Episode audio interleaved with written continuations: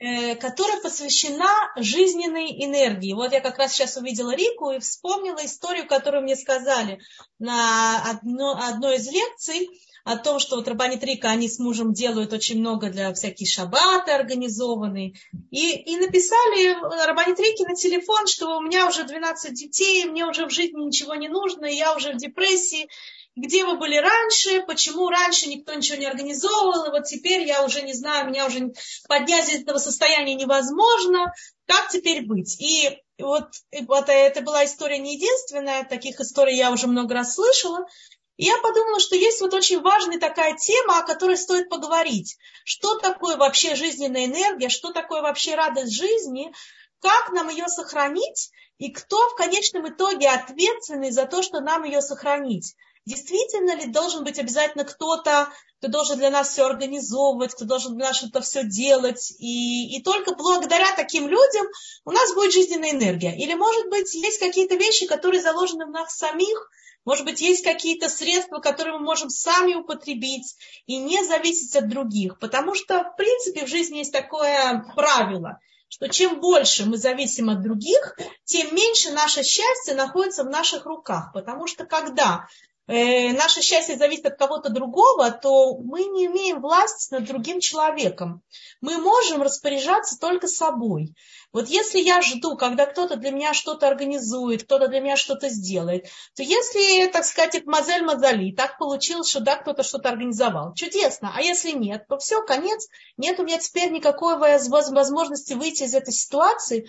Значит, я думаю, что мы сегодня вот посвятим урок именно тому, чтобы понять, как так получается, что люди, у которых, э, казалось бы, все хорошо в жизни, каким-то образом Получается, что энергия заканчивается, а для чего я вообще живу, а что я тут вообще делаю.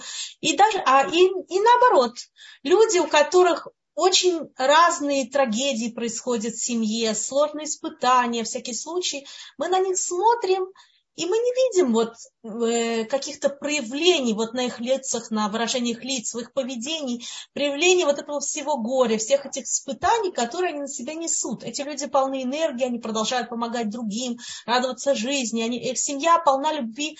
Я не могу забыть картину, как я ехала в, в битарском автобусе, и сидели муж и жена, Э, примерно возраста лет 35, вот так 40, и у них на руках сидело несколько детей, э, по-моему, было трое детей у них, по крайней мере, которые я, все были хинух миухат, то, что называется, инвалиды. Да? Причем было видно, что, видимо, эта вещь имеет генетическую природу. Что это значит? Это значит, что есть вероятность, что у них вообще нет здоровых детей дома. Есть вероятность, что есть. Но даже трое детей, все нас согласятся, даже если у нас есть 15 здоровых, то трое больных это уже достаточно, достаточно тяжело. Да? И при этом э, то, что вот выделялось, это та любовь, которая была написана на их лицах. Они смеялись, они улыбались, они были полны жизни. То есть люди, которые реально, э, так сказать, метмодедим, справляются с э, сложностями, под постоянный уход за детьми-инвалидами, не дай бог, да, никому. И при этом такая радость у них на лицах, такое вот какое-то э, свечение – то есть мы даже, даже в каких-то тяжелых ситуациях, когда люди находятся в каких-то тяжелых, трудных ситуациях, даже много времени, есть среди нас такие люди, которые э, умудряются все-таки при этом э, сохранить радость жизни, при этом сохранить э, любовь друг к другу, причем свежую любовь, не такую из-под палки, и умеют радоваться происходящему. И вот мы хотелось бы проанализировать, что такое вообще жизнь, что такое жизненная энергия и куда она исчезает. Когда ребенок появляется на свет, то все младенцы, они отличаются тем, что они полны жизненной энергии э, здоровые, я имею в виду, конечно, да, все они очень любопытные, им всегда интересно везде залезть, открыть все шкафчики, вытащить оттуда всю посуду. Они дышат животом вот так вот полным телом, ни себя не сдерживают, да, они себя проявляют. Мы, в них чувствуется какая-то такая непосредственность э, в большинстве. Причем есть какие-то дети такие, которые с самого начала, вот когда они еще появляются на свет, они другие. Но это бывает редко. Когда, как, как бывает, что такие дети вот грустные появляются? Во-первых, маленький ребенок, он обычно отражает то, что э, то, что думают и чувствуют его родители. Он отражает как будто бы атмосферу в доме. Он в себя все впитывает. И то есть, видимо, там атмосфера в доме, она уже настолько грустная, или отношение к нему, оно уже настолько грустное, что ребенок уже начинает грустить с самого начала. Но все-таки это бывает не так часто. Сначала ребенок появляется на свет, полный любопытства здорового, узнать, что есть хорошего в мире, что, как бы, от чего можно радоваться, он готов радоваться, он открыт для любви, он ждет, что все будут его любить, и он готов любить всех. Да, маленький ребенок. И потом постепенно, постепенно это куда-то исчезает. Понятно, что не у всех. Есть люди, которые продолжают вот быть такими открытыми. Есть какие-то, конечно, склонности характера у нас у всех, э, более открытые, менее, это понятно. Все люди разные, все рождаются с разными задатками. Но давайте поговорим с точки зрения нашей родительской роли. Каким образом нам, мы умудряемся достаточно быстро э, вот эту вот радость жизни природную погасить та из вещей, которые мы делаем, мы делаем это благодаря нашему воспитанию. Что такое воспитание? Воспитание это как бы э, поставить какие-либо рамки для поведения ребенка. Теперь э, менталитет, например, в бывшем Советском Союзе, в те времена, когда я там жила, может быть, сейчас это изменилось, но судя по тому, кого я вижу, молодежь вокруг меня, приехавшая оттуда, мне почему-то так не кажется что там эти рамки были очень-очень очень жесткие. То есть там все время люди были очень сильно озабочены а, тем, что окружающие скажут про поведение ребенка. Не кричи, тихо, ш -ш, не шуми, не бегай, стой, сядь, слезь, встань. Постоянно вот эти вот были вот эм, как бы одергивания, окрики, да, или там тихий шепот такой, чтобы стены дрожали от него. Не, не двигаться, не делать, не то, не все. Что люди скажут? Что они подумают? Ты невоспитанный, где наша вилка, как ты ешь, как ты... Да, вот это вот постоянно было вот такое вот одергивание. И человек, получается, что он как бы с самого раннего возраста, он уже привык все свои какие-то спонтанные чувства и желания постоянно соизмерять с окружающими. А как нам известно, окружающие это не самый лучший способ для того, чтобы регулировать свое поведение. Если кто-то смотрел какой-то из моих одних уроков, там я рассказывала историю про молодоженов, которые ехали на осле. Что сначала сидел там муж, и все окружающие ему сказали, как тебе не стыдно, ты сидишь на осле, а жена идет пешком, бедная женщина. Потом жена села на осла, а он пошел пешком и стали говорить, как тебе не стыдно, ты вообще мужчина или кто, ты жена едет, а ты идешь пешком. Тогда они вместе сели на осла, но окружающих тоже было что сказать. Им сказали, бедный осел вообще, царь Балихаим, вы мучите животное, сидите вдвоем. Тогда они уже слезли оба со осла и пошли, так сказать, пешком и понесли осла на руках. И тогда им сказали, два осла несут третьего. То есть, если мы ориентируемся на, на, окружа, на окружающих людей, на окружение, что они скажут, то реально свободы у нас не будет. Это как вот эти есть выражения на иврите. Миша осе рацион шель коли хат, но и холь расот рацион шель ихад ехиду миухад. Переведем. Тот, кто делает, пытается выполнить желание, как бы угодить всем людям вокруг, он никогда не может соизмерять свое поведение с поведением, с желанием Всевышнего. Он никогда не может думать о том, а что, собственно говоря, Всевышний от меня хочет, а что правильно, неправильно. Потому что он все время пытается угодить всем окружающим. Значит, очень часто мы, мы подбиваем детей под какие-то рамки, мы им делаем замечания, мы их одергиваем. Не потому что даже, что нам кажется, что то, что мы делаем, это ценность, она действительно важна, а потому что мы боимся, что скажут окружающие. Что наш ребенок невоспитанный, он громко кричит, он залезает с ногами на диван, он еще что-то не так делает. Если мы постоянно-постоянно ребенка дергаем, то понятно, что вот эта радость жизни природная, она у него пропадет. Более того, если, например, одно из проявлений любопытства ребенка, то, что он хочет познать этот мир, это он постоянно спрашивает нас вопросы. А почему солнце светит, а почему дождь пошел, а откуда вода выходит. Да, вот постоянно у него есть какие-то вопросы. Теперь тоже и родители, занятые, измученные жизнью, в какой-то момент э, им надоедает. И начинают, а, отстань, почему ты все время спрашиваешь вопросы? Да, начинают, надоело, отцепись. Или когда он, они видят, что он все время что-то хочет проверить, есть какая-то игрушка, он ее развинтил по винтикам, хотел посмотреть, как механизм работает, скажем. Да? Увидел какую-то вещь, разломал ее, все хотел. То есть надо смотреть, а что в конечном итоге, что в конечном итоге стоит вот за этим любопытством природным ребенка. Понятно, что есть какие-то вещи, которые ломаются от этого, и нам это нравится или не нравится, да. Но в любом случае вот это любопытство, это жажду познать окружение, окружающее, это вещь очень позитивная. Это вещь, которая в конечном итоге нашему ребенку очень сильно поможет в жизни, потому что она развивает у него умственные способности очень сильно, она развивает у него наблюдательность. И самое главное, что она ему помогает сохранить вот эту радость жизни. Представьте, если у нас в жизни ничего нового не происходит, если все течет по, по как сказать, по известной изначально конве, и нам, мы не, не можем найти ничего нового ни в чем, то это, естественно, естественно, производит такой серые будни начинаются. А на самом деле постоянно происходят какие-то новые вещи. Чем человек более наблюдательный, чем он более любознательный, чем больше ему хочется узнать какие-то новые вещи, как это устроено, как это работает, у него получается какая-то жизнь, какая-то жизненная энергия. Ему ему становится как бы интересно.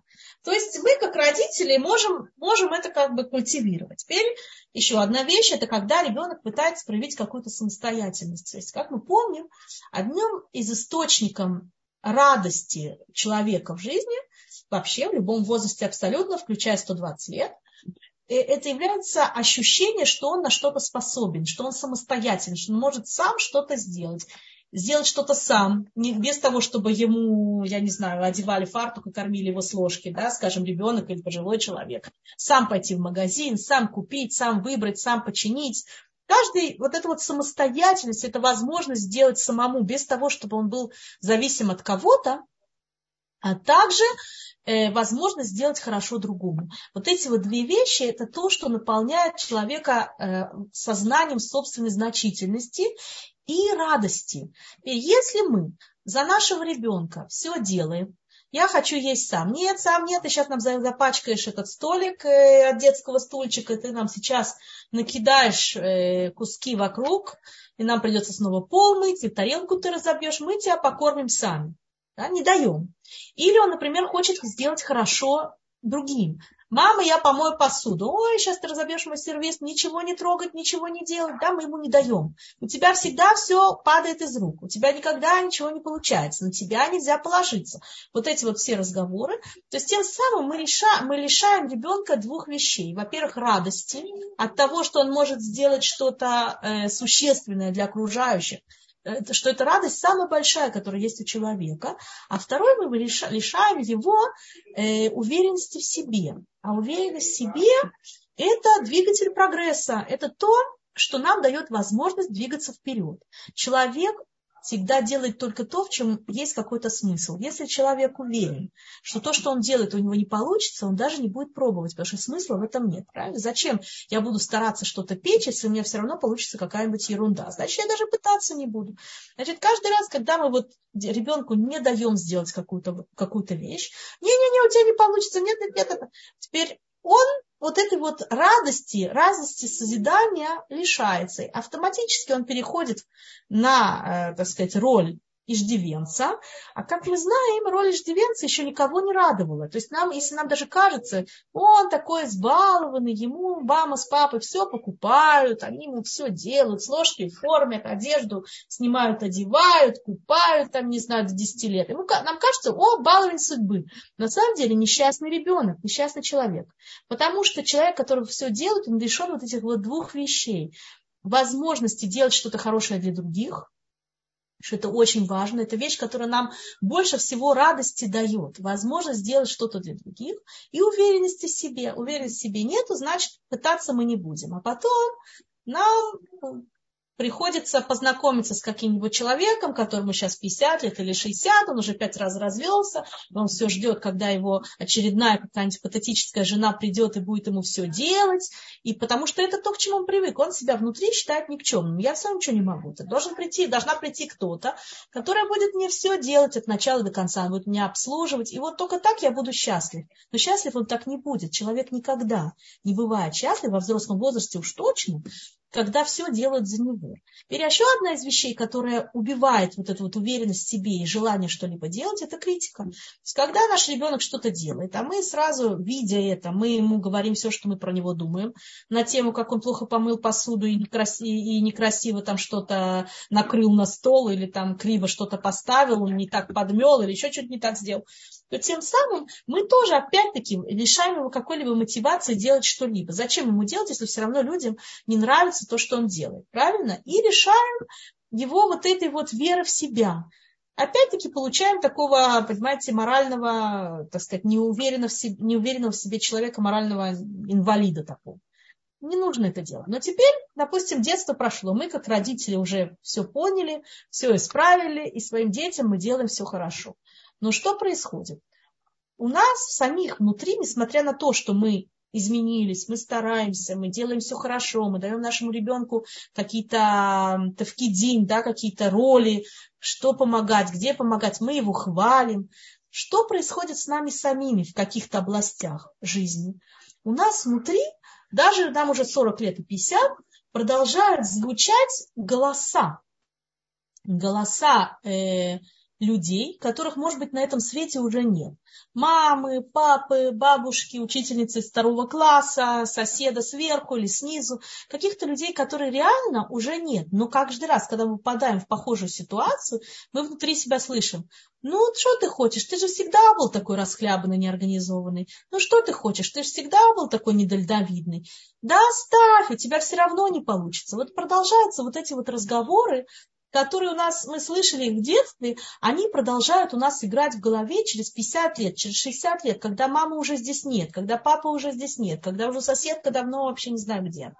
Неважно, мы сами продолжаем мы эту работу внутреннюю, продолжаем, продолжаем себя разрушать, мы продолжаем внутри себя говорить вот эти вот идеи, что у меня ничего не выйдет, у меня ничего не получится. Теперь нужно понимать, что то, что было в детстве, это то, что мы вас, то, что думали люди окружающие на тот момент, в тех системах ценностей, в которые они росли. Как мы помним в Советском Союзе, так сказать, система воспитания, ценности, оценки людей, это не было что-то самым идеальным, что есть на свете. А поскольку это так, там были какие-то плюсы, мы не будем все отрицать, были плюсы и были минусы. Теперь вот именно вот эта вот вера в себя, э, похвала, положительная оценка того, что человек делает.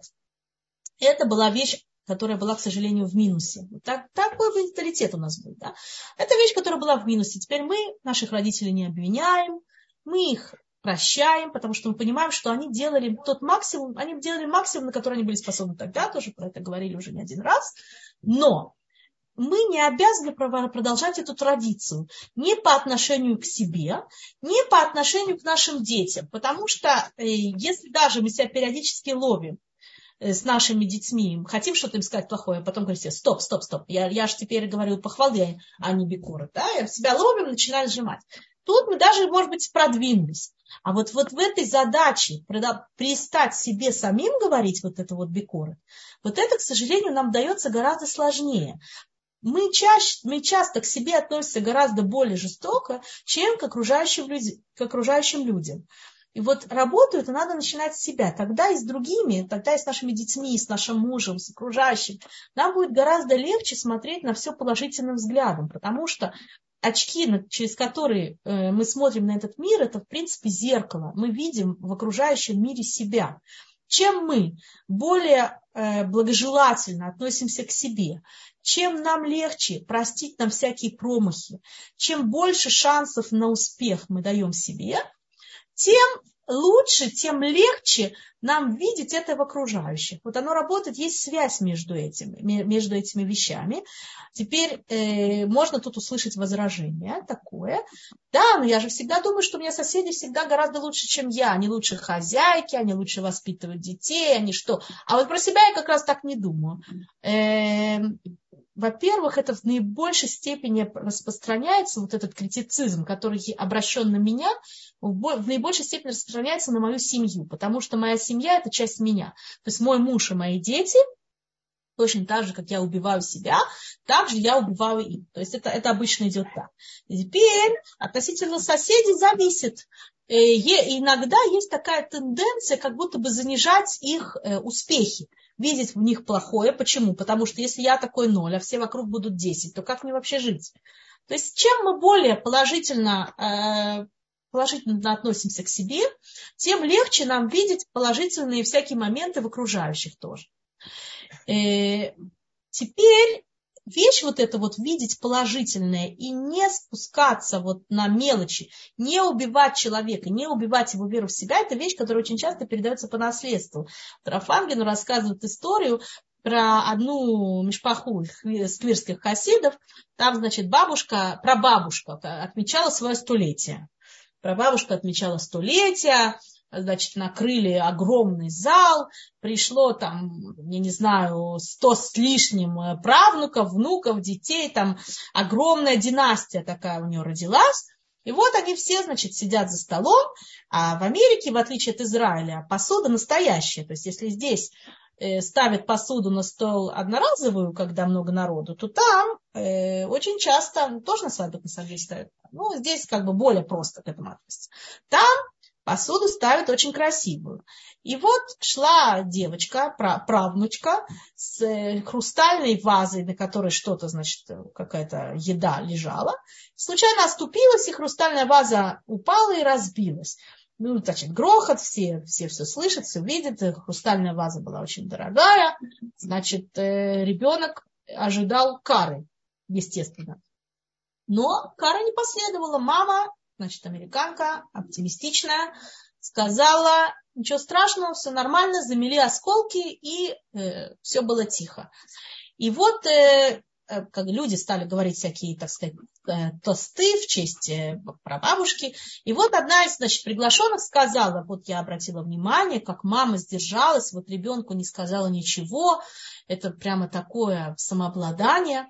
На что мама сказала, то, что мне дало силы вот сдержаться, это то, что в свое время моя мама мне тоже э, так сделала. Когда моя мама готовила э, דגים, рыбу на סעודת שבע ברכות, была שב, трапеза שבע ברכות, надо было приготовить, я не знаю, 100 порций рыбы на всех гостей. Моя мама должна была уйти из дома, оставила огромную кастрюлю, значит, с, с דגים, с рыбой, гефилте фиш на огне и сказала мне, доченька, через два часа выключить газ.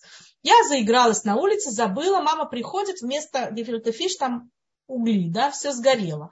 И девочка, конечно, ужасно испугалась и была уверена, что мама ее сейчас не знает, что с ней сделает. На что мама сказала, не, не волнуйся, будет все нормально, в следующий раз будь внимательней. Сдержалась, ничего ей не сказала. Теперь мы можем подумать, если она ничего не сказала, то девочка теперь в следующий раз конечно же, забудет снова выключить гефилте фиш. На самом деле это не так, потому что ребенок же чувствует все равно, да, сказали ему или не сказали.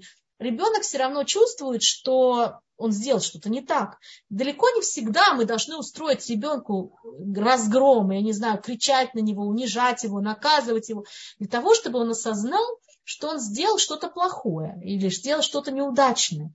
Но если она нам сказала, ничего, в следующий раз ты не забудешь, если, например, сказать ребенку в такой ситуации, что ты натворила, у тебя нет головы на плечах, на тебя никогда нельзя на что рассчитывать. Что ребенок слышит? У меня нет головы на плечах, на меня никогда нельзя рассчитывать. Значит, я такой, если еще пару раз ему такое скажут, то в следующий раз его действительно нельзя будет рассчитывать. Потому что мы, как правило, нам свойственно оправдывать ожидания. Если нам какой-то язык приклеили, мы, как правило, под эту роль подыгрываем, особенно если это ребенок. А то, что мама сказала, без раташи в следующий раз ты будешь внимательный, я уверена. Ребенок чувствует, что он в следующий раз будет внимательный, действительно был внимательный. На что? То есть это говорилось про маму, мама сказала бабушке. На что, что сказала бабушка? Тут же встала и сказала, да, ты права, я помню эту историю. Было действительно еще, нужно было откуда-то быстро соображать, каким образом я снова сделаю эту рыбу на такое количество людей. Это было непросто. Но, но что мне дало силы сделать это? То, что так сделала моя мама, то есть это уже была та самая прабабушка, что в свое время она сварила, тоже была какая-то трапеза, так сказать, большая, и в те времена невозможно было достать ни куриц, ни, ни овощи, то есть была проблема и с деньгами, и с едой, Э, значит, это еще было в Европе, значит, еще до войны, давно.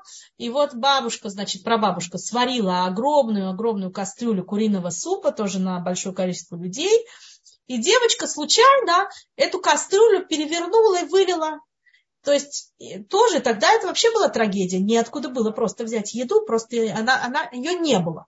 Ни денег не было, ни еды не было. Но при этом, что бабушка сделала? Она не убила ребенка за это, не сказала, что из-за тебя теперь все будут сидеть голодными, потому что ребенок это понимает сам. А что она сказала? В следующий раз ты будешь аккуратнее, я уверена, ты сделал это не специально. И ребенок это запомнил на всю жизнь. То есть вот это вот массора, традиция того, что мы правильно реагируем на какие-то вещи, что они вот так вот переходят один за другим, оно не бесследно проходит. Оно не только хесед, милосердие по отношению к моему ребенку, что я его, так сказать, э, вдохновляю на то, что в следующий раз будет хорошо. Я ему еще даю очень большой пример самообладания. Самообладания и умение принимать жизнь такой, как она есть. Если что-то произошло, у нас есть, в принципе, э, власть только над настоящим. Вот в эту секунду, что происходит, в этот момент мы можем как-то властвовать, э, управлять этой секундой и что-то делать в основном своими реакциями. Да? Над прошлым, то, что уже произошло, у нас власти нет. Частично есть над будущим, но тоже не всегда, потому что мы делаем иштаддут. Вот мы делаем какое-то действие, мы стараемся, но результат от нас не зависит. Мы не можем его знать. Потому что результат он в руках кого? В руках Всевышнего. То есть на будущее мы можем влиять частично, на настоящее гораздо больше, хотя бы, хотя бы наши реакции, наши действия по отношению к тому, что происходит, хотя бы на это, этим мы властвуем, на это мы можем влиять.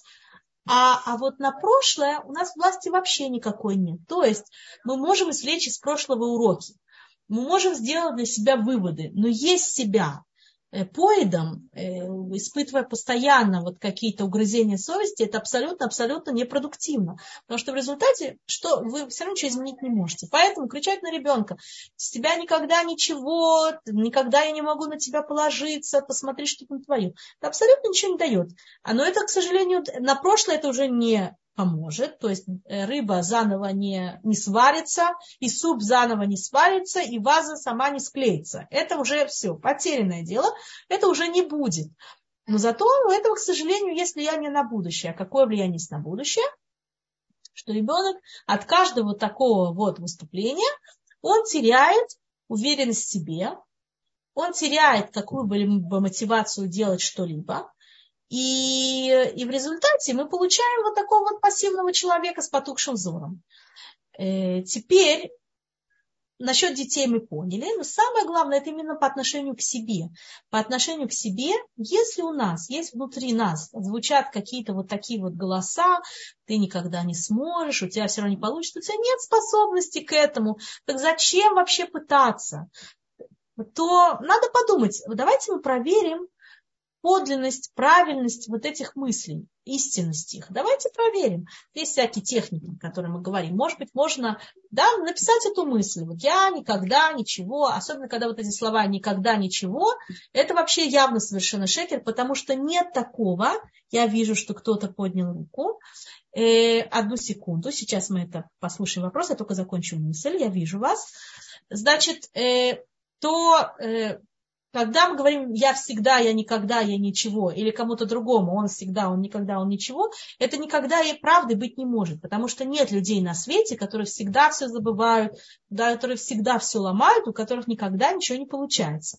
Такого не бывает, это неправда. Значит, что нам может помочь? Нам может помочь вспомнить ситуации, когда мы да, да, слих, у нас да, что-то получилось.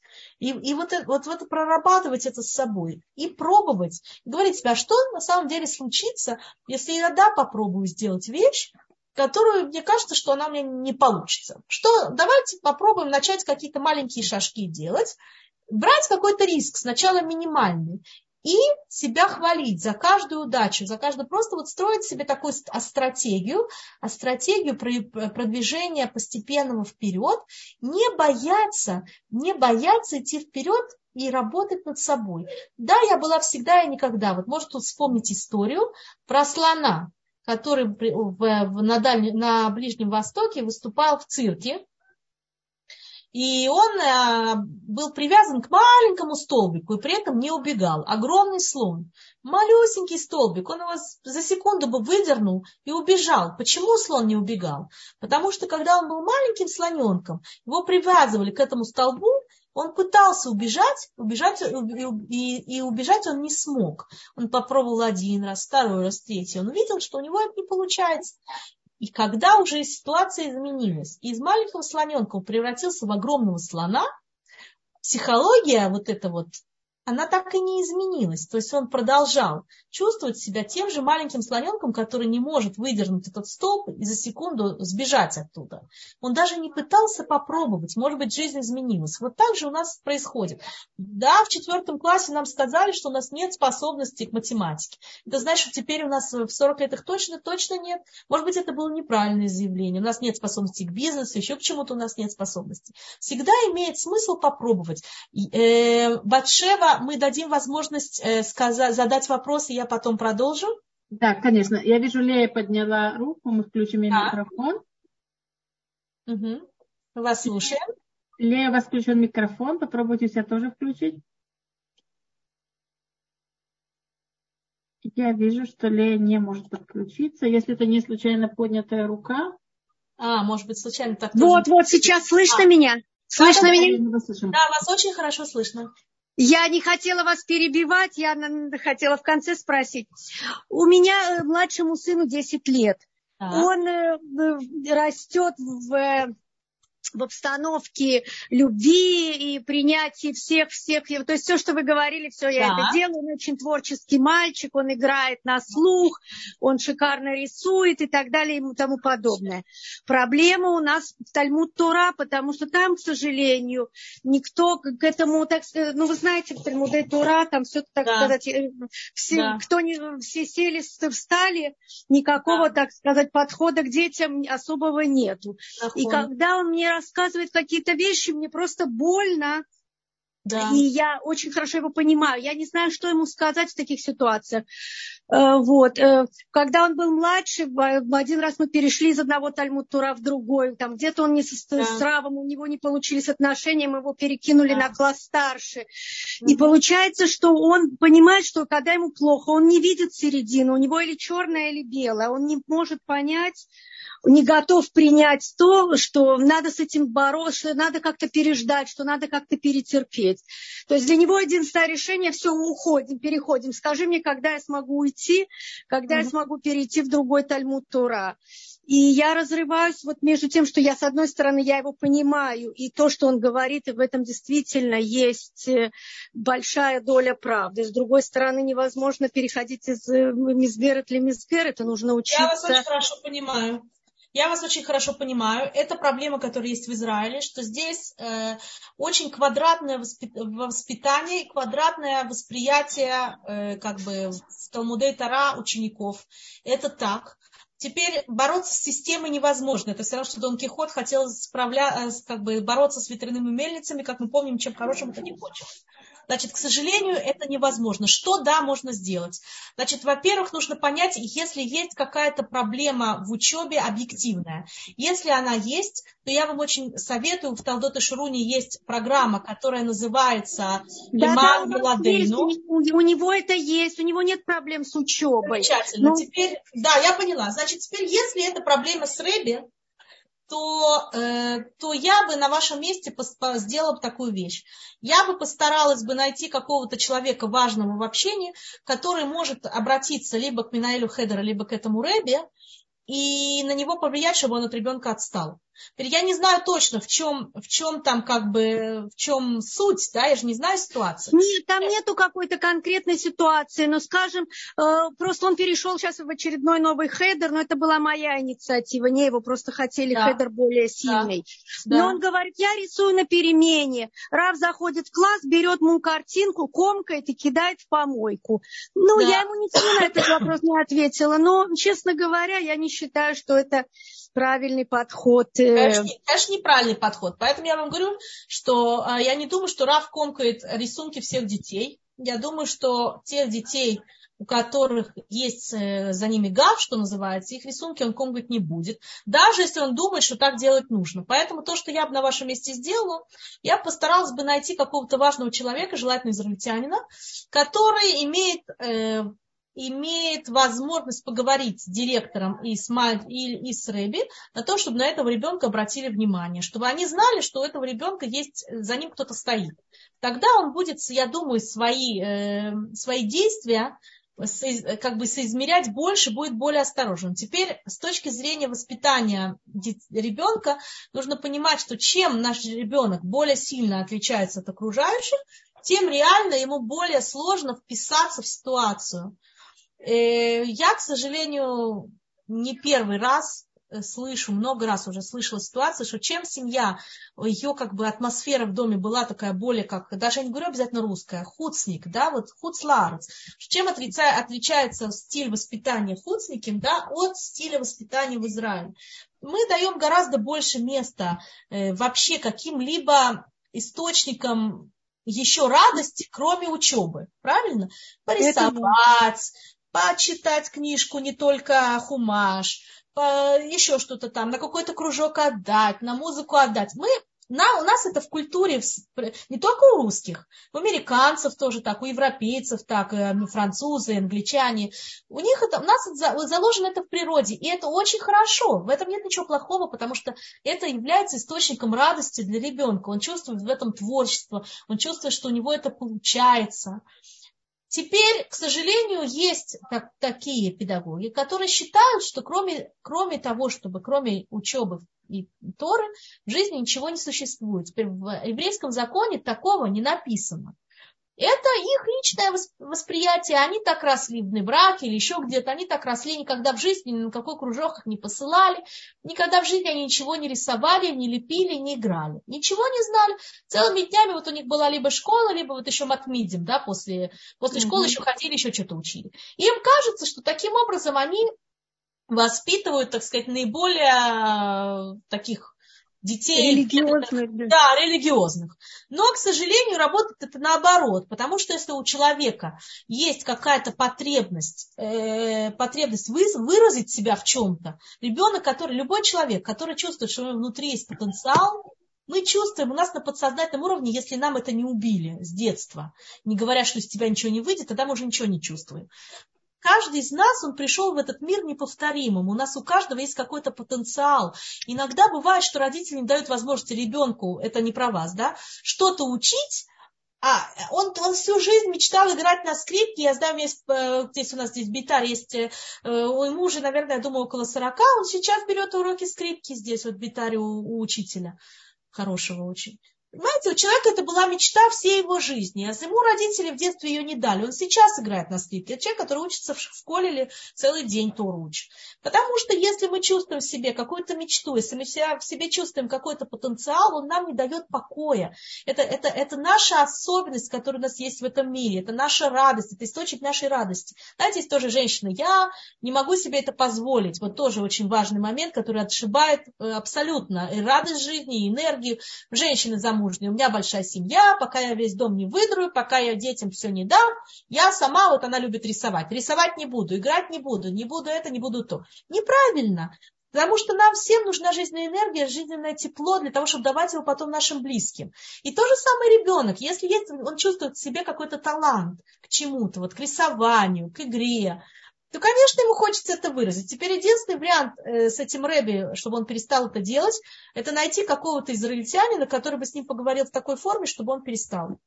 Потому что э, убедить его в том, что в рисовании ничего плохого нет, и в Шуханарухе это не написано, вам не удастся. Это, это не, вы не сможете вести с ним идеологический спор, потому что э, эти, это не те люди, которые ведут идеологические какие-то дебаты. Понимаете?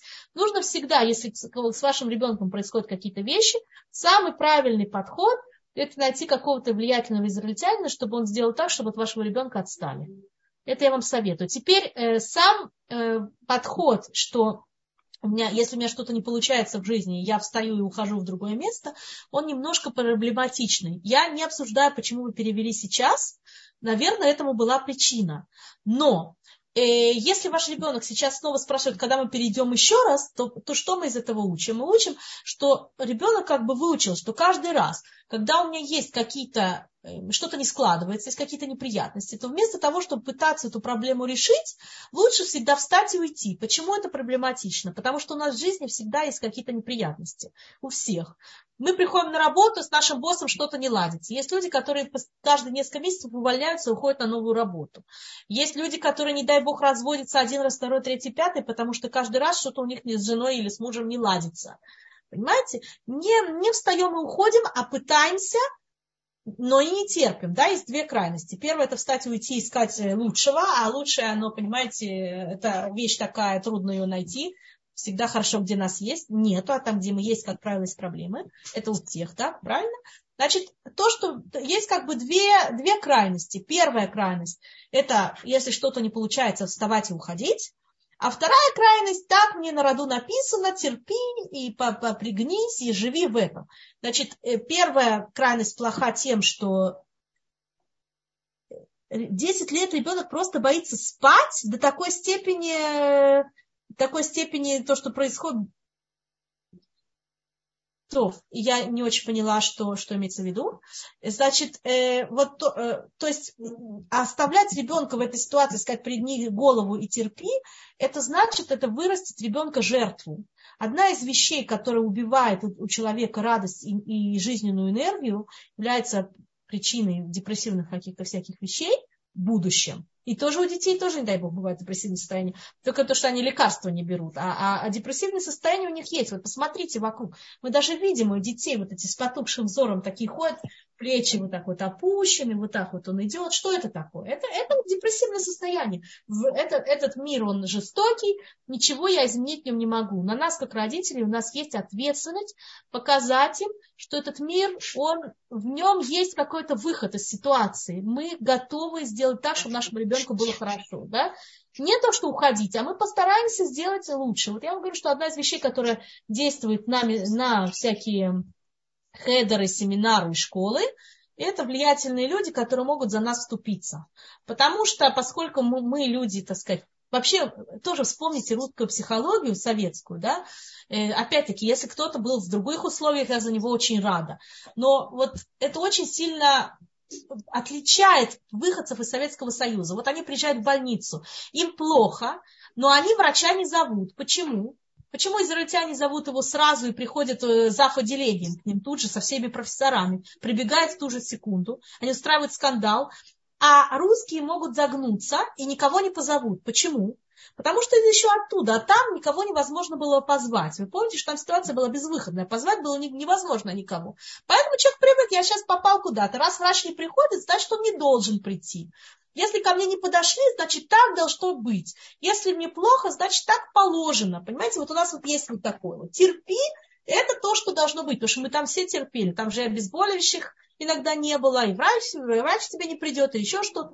И все так. Если там в школе в советской были какие-то проблемы, то кроме как терпеть, больше делать было нечего. Теперь здесь это не так. Здесь... Не, это все правильно, я все время за него да. заступаюсь. Это Очень я все хорошо. время это все делаю. Но вы не одна, вы не заступайтесь сами, вы обязательно подключите кого-то.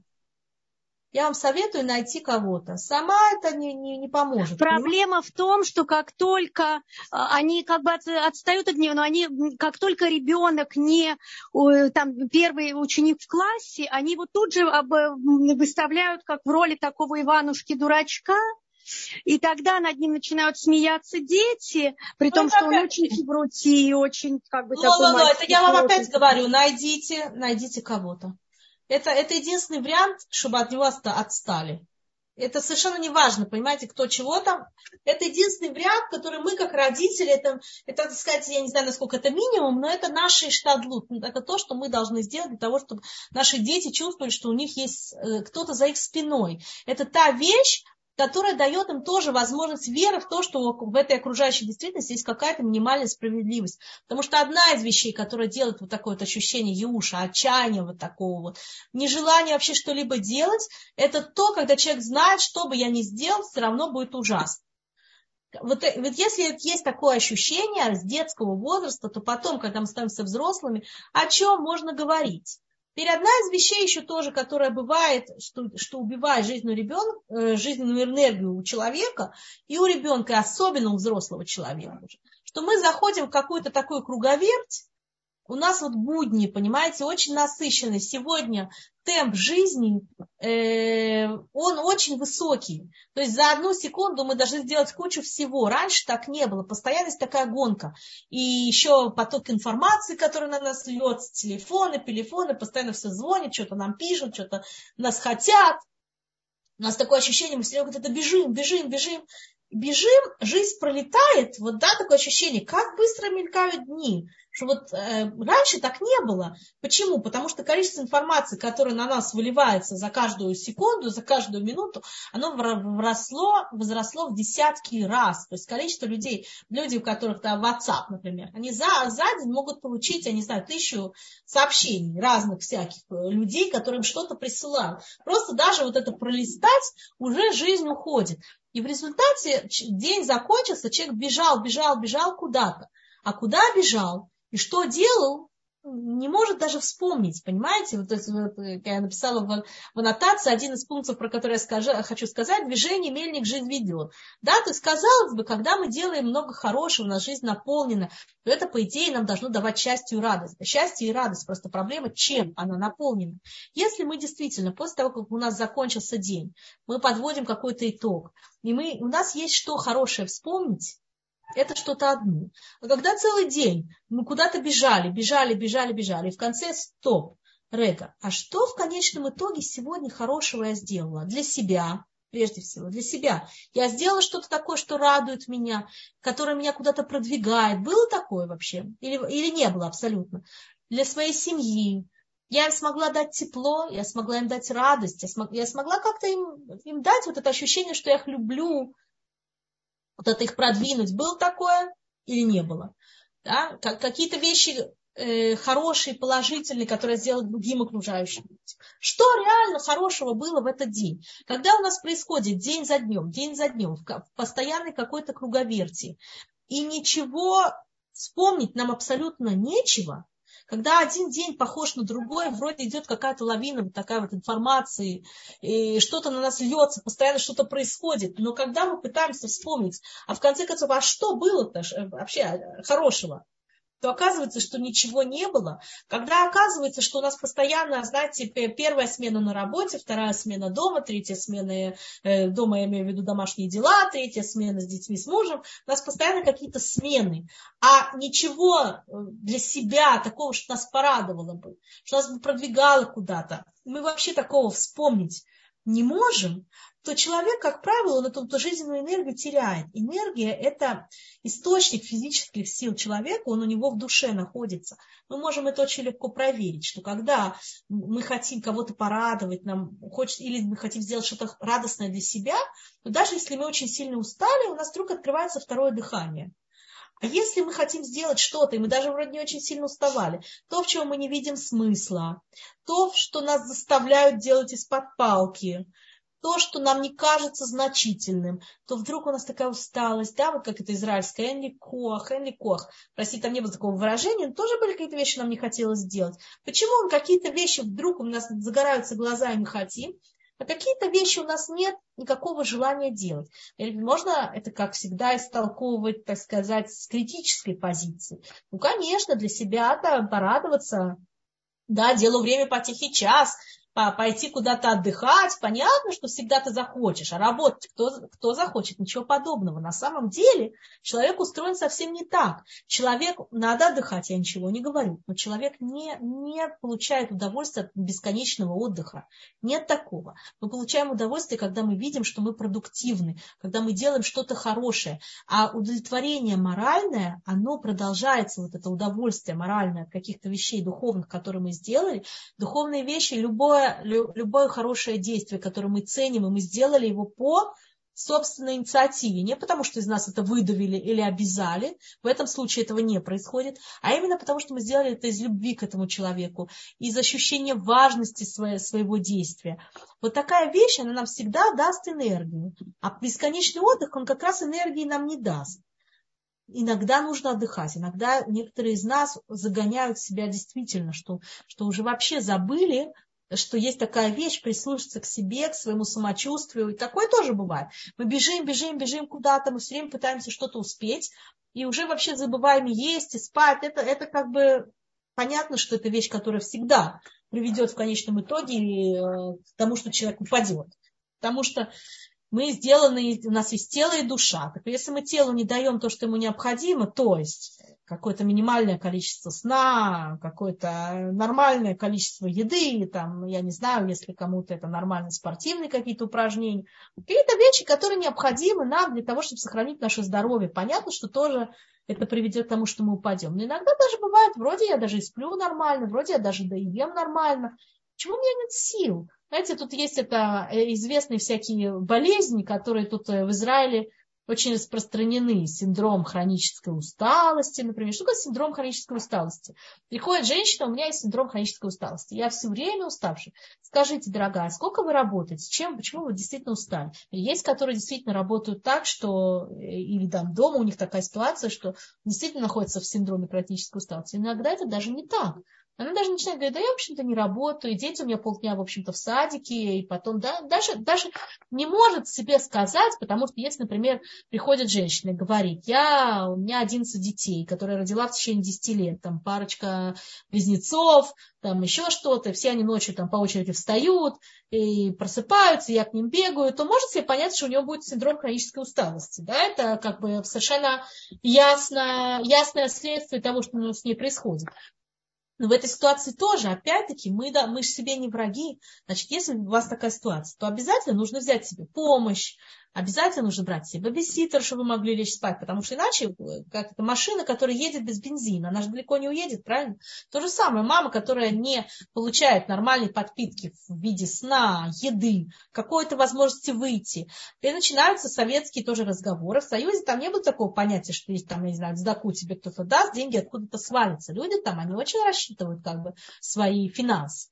Они говорят, как я могу себе позволить взять бэбиситера, еще что-нибудь взять, еще пойти куда-нибудь, это совершенно нереально. Теперь, если мы сделаем расчет, если мы так хорошо считаем, мы сделаем расчет, во что нам выливается вот эта вот э, наша экономия, это всегда, всегда в жизни за все нужно платить. Не может быть такой ситуации, что я работаю на износ, и Всевышний мне каждый раз еще, еще дает здоровье. Он дает, но это же не может быть бесконечно, понимаете? Даже Нес Ханука, он продолжался 8 дней, он не продолжался 28. Даже у Нисим, даже у чудес у них есть конец. Они не бесконечны, не продолжаются всю жизнь. Даже Нес Ханука был 8 дней, а не 28. Правильно? В какой-то момент все, закончилось. Теперь точно так же происходит с нами. Даже Всевышний нас жалеет и дает нам силы еще, еще, несмотря на то, что мы себя не жалеем. В какой-то момент это закончится. Теперь не дай Бог, если мама падает с ног, попадает в ситуацию, когда здоровье идет не туда, или моральные, моральное состояние идет не туда, я даже не знаю, что лучше, или что хуже, правильнее сказать, да, то это стоит больших денег, если мама падает с ног и ложится в кровать и смотрит в потолок, перестает, вообще что-либо делать по дому, то, то это стоит очень больших денег. И какую-то провести женщину, которая будет полностью вести дом, и всяких психо, психологов, э, которые будут заниматься с детьми, у которых будет проблемы эмоциональные, когда они видят такую маму дома и всякие консультации, потому что с мужем, как правило, это тоже ни к чему хорошему не приводит такое поведение. Знаете, надо всегда, как говорится, скупой платит дваджи, вот это из этой серии, понимаете, если мы не учитываем наши возможности, нужно понимать, что наше здоровье и наше моральное здоровье – это вещь, которая стоит денег, и эти деньги вернутся нам, они окупятся. Невозможно, есть вещи, на которых экономить невозможно. Вот эта вещь, она невозможна, на них сэкономить невозможно. А у меня, не, у меня есть вообще право, да, у вас есть полное право поехать в Китанат и Маот, оставить своих детей на кого-то и заплатить за это. Да, у вас есть, потому что вы источник, мама – это источник э, энергии для всего дома. Без этого невозможно. А если я, даже у меня уже дети все женились, никого дома у меня нет, я даже не могу сказать, что сильно работаю, я, может, вообще даже не работаю, и при этом я абсолютно вот такая вот замученная, вот у меня синдром хронической усталости. От чего я хронически устала? Вы хронически устали от того, что у вас нету какого-то стимула, радости, источника радости, какого-то стимула, для чего жить. Вот когда у человека попадает в такую ситуацию, когда у него все дни, вот день за день вот так вот рутина льется и льется и льется, даже ходит на работу, не ходит, это даже не так сильно принципиально, потому что не всегда наша работа это то, что нам, может быть, когда-то 20 лет назад нам это нравилось, а в данный момент времени нам совсем уже не нравится. И мы попадаем в какую-то ситуацию, для чего человеку нужно, для чего, чтобы у него было для чего утром встать. Вот если человек попадает в такую ситуацию, что утром вставать ему уже не хочется, говорит о том, что у него вот этот стимул, стимул к жизни, вот этот огонек, огонь, да, внутренний, он потух или тухнет, затухает. Вот, э, вот, вот в эту ситуацию, не дай Бог, нельзя попадать. Нужно обязательно подумать, а что? Ведь не может такого быть. Вот моя душа, спустилась в этот мир, у нас у каждого есть какой-то потенциал только для нас который характерен только для нас. Что, есть какая-то цель, для которой мы сюда пришли. Понимаете, вот в жизни, если мы доживем до 90 лет, то на, наша жизнь вот от 0 до 90 это 32 850 дней всего. Это же очень мало, вы подумайте. Каждый день, который проходит, и я в него не смог порадоваться происходящему, он уже не вернется. То, что уже уехало, уехало. Но всегда, никогда не поздно взять себя в руки и подумать, а что, у меня есть какая-то мечта, у меня есть что-то, ради чего мне вообще, к чему стремиться. Вспомнить, может быть, были какие-то вещи, которые меня радовали в прошлом. Знаете, как в этом анекдоте, что мой, э, мой начальник мне сказал никогда не, не, не, как бы, не отчаиваться от своей, не отказываться от своей мечты. Поэтому я остался спать, да, халом. На иврите халом это и сон, и мечта. Поэтому на, на русском это так не звучит. Да, Аминель Шили Амар ли Лоли Батера Халом, Лахен Нишарти Лишон. Да, мой, мой начальник мне сказал, что ты со своих мечт, мечты от своей не отказывается, поэтому я остался спать на месте. Да? Мечта и сон это на иврите та же самая, та же самое слово. Не надо оставаться спать, потому что, потому что во сне ничего хорошего не происходит. Сон – это 60-я часть смерти. Вместо этого надо подумать, а что? Может быть, есть какая-то вещь, которую я всю жизнь мечтал учить например, или делать. А что я люблю вообще делать? Может, я люблю рукоделие, может быть, мне нравится компьютерная графика, а мне уже 70 лет. Ну и хорошо, в 70 лет самое время, вторая молодость. Вы поставьте программу, начинайте учить. Жизнь, понимаете, никогда не поздно радоваться жизни. Никогда, никогда, никогда. Думать о том, что я могу хорошего дать окружающим. Вот есть книга очень хорошая на русском языке, на иврите она что ж теперь есть, э, э, значит, на иврите я ее читала, называется «Коль э, Бедмамани Шма», на русском «Голос без, безмолвия», Батя Барт написала. Если кто-то читал, то ее мама дожила до 90 с лишним лет. Э, женщина, у нее была очень трудная жизнь, у нее было 17 беременностей, и, и после которых в результате там были выкидыши, родилось только 8 детей. И во время Великой Отечественной войны из этих 8 7 погибло. 6 погибло в Бабьем Яру, потому что они были из Киева. А старшая дочь погибла на фронте, она была добровольцем, медсестрой. И осталась только вот батя. И батя э, в результате, сегодня ей уже, я думаю, под, за 80, я ее лично знаю, и у нее, к сожалению, нет детей. То есть вот эта мама, да, вот она, представьте, пережить вот такую сложную жизнь, быть 17 раз беременности, родить в результате только 8 детей из 17, только, не только, много, да, но из 17 8, а 9 упало, и потерять из них 7 остаться с дочкой и видеть в 90 лет, что у этой дочки нет продолжения. Можете представить, что человек как бы ощущает. И что батя, батя Барт пишет в книге, что эта, ма, эта мама ее, она уже практически не могла ходить. Она находилась в Бейтовод, в доме престарелых. Но что она делала целыми днями? У нее был как она пишет, гмаху знаем. То есть она слушала других людей, она уже не могла ничем помочь.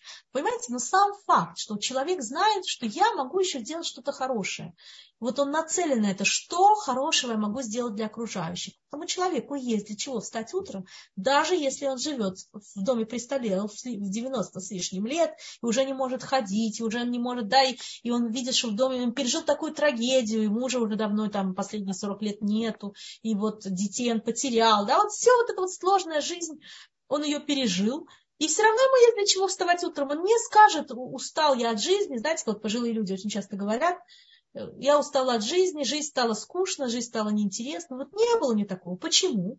Потому что она искала путь, что я могу сделать хорошего для людей, а что я могу сделать. Сегодня же люди ищут э, возможность высказаться кому-либо. Сегодня же мы все бежим куда-то. Уже люди есть очень много, которые на телефоны не отвечают. Знаете, такие, они очень заняты. Они на телефоны не отвечают, они отвечают только там, если им напишут mail, WhatsApp. Я, я, я не забуду, как у меня моя одна из дочек училась в семинар Маалот. Это было еще, я думаю, 10 лет назад. У нее была в классе американка, которая на полном серьезе уже тогда на телефоны не отвечала. Она отвечала только на mail. Она была очень занята в девятом классе, ей было 15 лет, она была очень занята возможности разговаривать с подругами у нее не было. Если подумайте, а что такое разговаривать по телефону? Это проявить сочувствие к тому, кто с тобой разговаривает, правильно? Почему? Если нам говорят деловую какую-то встречу, пойдем туда, встретимся там, у нас же есть время поговорить, правда? Почему мы не хотим разговаривать? Потому что мы знаем, что нам сейчас надо будет дать этому человеку часть себя, послушать его, а, что у него болит, успокоить его, утешить его, дать ему совет. Правильно? У нас на это времени нет, мы же заняты. Поэтому, пожалуйста, WhatsApp нам вкратце коротко и по делу. Напишите, что вам надо. А, понимаете, когда у нас что-то болит, нам не очень хочется коротко по делу кому-то писать. Так вот, вот мама Бати Бар в 90 с лишним лет, у нее был гмах знаем. Она слушала людей, гмах вот ушей, да, минут хасадим. Хесед, она делала милосердие с помощью ушей, потому что то, что у нее было, глаза у нее практически уже не видели. Она была уже практически слепая, ходить она не могла, чего уже практически не могла. Что оставалось этому человеку делать? У нее был гмаху знаем, она слушала людей, она слушала людей, она говорила им добрые слова, она их поддерживала. И я думаю, что это было неоценимо для этих людей, которые к ней обращались. То есть в любой ситуации мы всегда, практически в любой, да, мы всегда можем найти себе применение. Это применение, оно вдохнет нас обратно в жизнь. Нам будет для чего встать утром, понять, что мы незаменимы, вот такие, как мы, мы незаменимы. Если мы понимаем свою исключительность, свою незаменимость, что у каждого из нас есть что дать, тогда вот эта энергия, вот эта жизненный огонь в нас не погаснет, он будет продолжать гореть, и он будет давать нам силы, и самое главное, нам будет давать радость. Радость от того, что мы дарим людям добро, что это очень-очень важная вещь. И я действительно вам всем искренне желаю, чтобы каждый из нас почувствовал внутри свою исключительность, Э, свои таланты, которые у нас есть. Попробовал понять свою миссию в этом мире. Для чего Всевышний нас туда спустил. Уже тоже не в одном уроке говорила, что наша нашама, когда она сюда приходит, мы молим, мы молим Всевышнего там наверху очень долго, чтобы он дал нам возможность спуститься. Там есть очень много душ, которым не дают возможность спуститься сюда. Спуститься в этот мир – это подарок. Каждая минута того, что мы здесь находимся, это подарок. Есть люди, которые лишены этого. Он сейчас, не дай бог, недавно был, прошлый шаббат было пигуа. Мальчик 14 лет погиб, молодые ребята погибли. Не смогли уже, все, у них нет возможности наслаждаться жизнью, смотреть солнце, смотреть дождь. Нету. Вот каждая секунда, что Всевышний нам дарит, дарит жизнь, это подарок. И в наших руках, не зависит ни от кого другого, в наших руках найти источник радости для себя, найти применение своей жизни, своим талантам и знать, что есть вещи, за которые не, не жалко ни времени, ни денег, потому что это мы, это наша душа, и это вещь, которая принесет радость и нам, и даст нам силы дарить радость окружающим.